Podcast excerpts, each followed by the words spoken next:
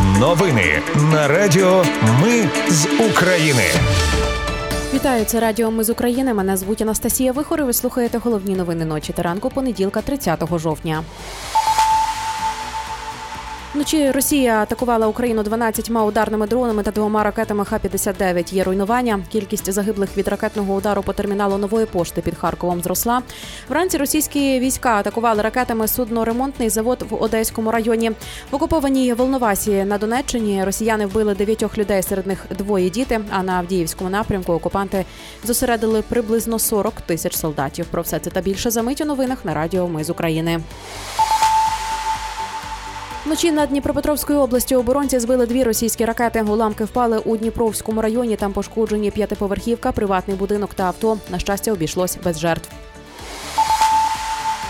Загалом вночі Росія атакувала Україну 12 ударними дронами та двома ракетами Х-59. Протиповітряна оборона збила все. Кількість загиблих від ракетного удару по терміналу нової пошти під Харковом зросла до семи. В лікарні вранці помер 25-річний працівник. Повідомив голова обласної військової адміністрації Олег Синігубов. Наразі на лікуванні 12 поранених, двоє з них в реанімації. Вранці російські війська атакували ракетами судноремонтний завод в Одеському районі. Там пошкоджена адмінбудівля і техніка підприємства. Поранені двоє людей. Близько півночі армія Росії з тимчасово окупованого лівого берега обстріляла центральний район Херсона. Були пошкоджені багатоповерхівки. Повідомив керівник міської військової адміністрації Мрочко. Наслідок влучання загинула 85-річна жінка. Ще одну шпиталізували з опіками та отруєнням димом. Ще до лікарні доставили двох чоловіків із травмами середньої тяжкості. Вже вранці російські війська обстріляли козацьке на Херсонщині. Поранена 86-річна жінка. Її ушпиталили. Повідомив керівник обласної військової адміністрації Прокудін. В окупованій Волновасі на Донеччині росіяни вбили дев'ятьох людей, зокрема ученицю четвертого класу і хлопчика дошкільного віку. Повідомив омбудсмен Дмитро Лубінець. За попередніми даними окупанти застрелили всю родину. Капканець вони святкували вдома день народження і відмовилися віддавати своє житло окупантам з Чечні. У 23 населених пунктах Херсонщини, де оголошена примусова евакуація, досі лишається 637 дітей. Керівник обласної військової адміністрації Прокудін наголосив, що окупанти рівняють ці місця з землею, тому перебувати там вкрай небезпечно. Цієї ночі в тимчасово окупованому Криму неподалік села Оленівка був атакований ракетно-зенітний полк Міноборони Росії. Повідомляють російські змі. За їхньою інформацією, внаслідок ракетного удару 17 російських військових отримали поранення. Також пошкоджено 5 автівок. Натомість в управлінні стратегічних комунікацій збройних сил України підтвердили ураження стратегічного об'єкту системи протиповітряної оборони на західному узбережжі тимчасово окупованого Криму. Також повідомили про знищення системи протиповітряної оборони С 400 поблизу тимчасово окупованого Луганська 25 жовтня.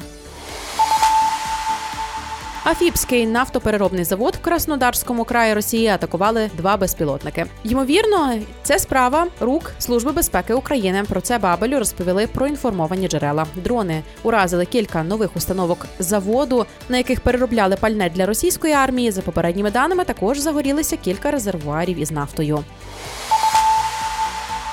Від 10 жовтня під Авдіївкою окупанти втратили приблизно 6,5 тисяч військових і сотню танків. Про це заявив речник Сил оборони Таврійського напрямку Олександр Штупун. На Авдіївському напрямку окупанти зосередили близько 40 тисяч солдатів.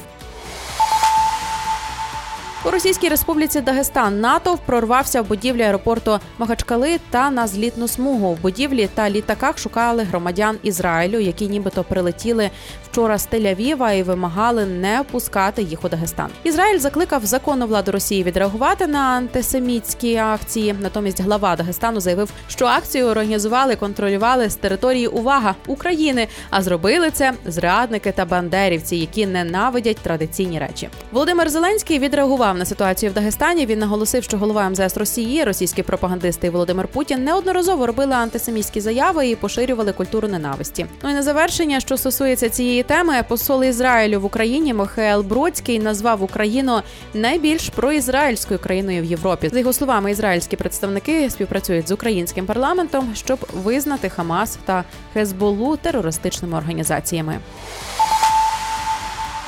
Це були новини на Радіо Ми з України. Мене звуть Анастасія Вихор. Наші новини про те, що дійсно відбувається в Україні. Ми не робимо новини, зважаючи на чиїсь політичні чи бізнес-інтереси. У нас тільки реальні факти.